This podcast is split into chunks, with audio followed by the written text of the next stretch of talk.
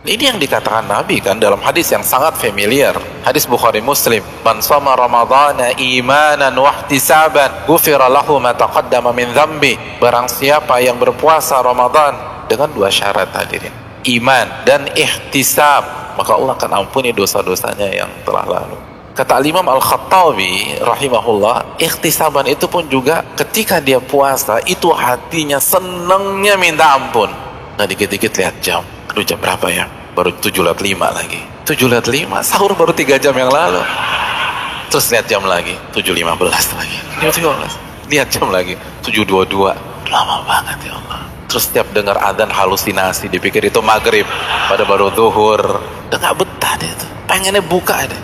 Itu gak dapat pengampunan dosa dari Allah level tertinggi kata Al-Hafidh Ibnu Hajar itu dia seneng karena berhasil menjalankan ibadah puasa pada hari itu. Seneng deh.